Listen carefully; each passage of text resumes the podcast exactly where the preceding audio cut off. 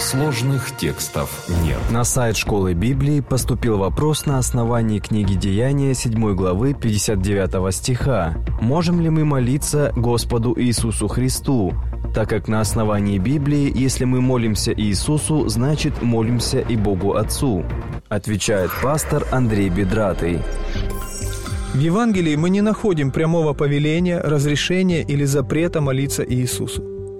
Очевидно, что в подобном обсуждении проблемы авторы Нового Завета не видели нужды, так как им это казалось очевидным и не нуждающимся в объяснениях. Так что ответ на вопрос, можем ли мы молиться Иисусу, мы можем найти только в практике первоапостольской церкви. Что же мы видим? Есть несколько текстов, которые могут быть спорными, так как слово «Господь» могло применяться как к Иисусу, так и к Отцу – Поэтому мы обратимся к текстам, которые однозначны и не оставляют места для двойного толкования.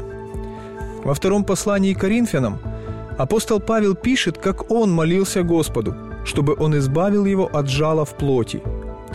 «Трижды молил я Господа о том, чтобы удалил его от меня.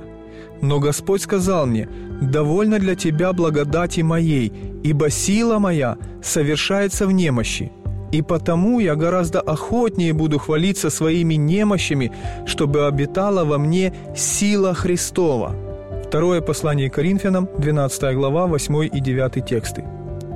Здесь мы видим, что Павел трижды молил Господа, но он ответил, что его сила совершается в немощи. Дальше Павел пишет, что он согласен терпеть немощи ради этой силы, но он называет эту силу Христовой.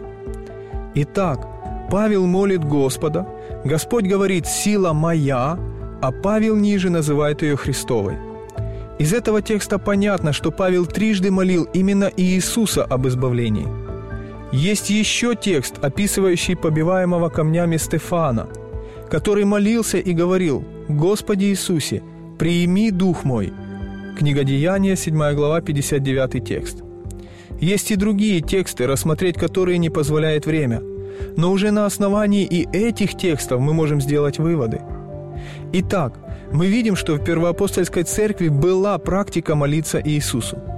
И эта практика была настолько естественной, что авторы Нового Завета даже не видят нужды обсуждать этот вопрос в своих произведениях.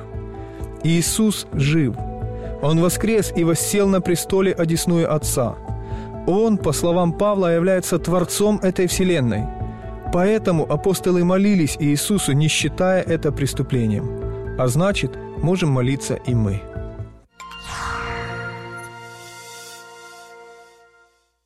Дорогие друзья, если у вас есть вопросы по библейским текстам, на которые вы хотели бы получить ответы, оставляйте их на сайте школы Библии bible.ua. Подписывайтесь на наш YouTube-канал «Сложных текстов нет», чтобы услышать больше подробных ответов на непростые вопросы к Библии.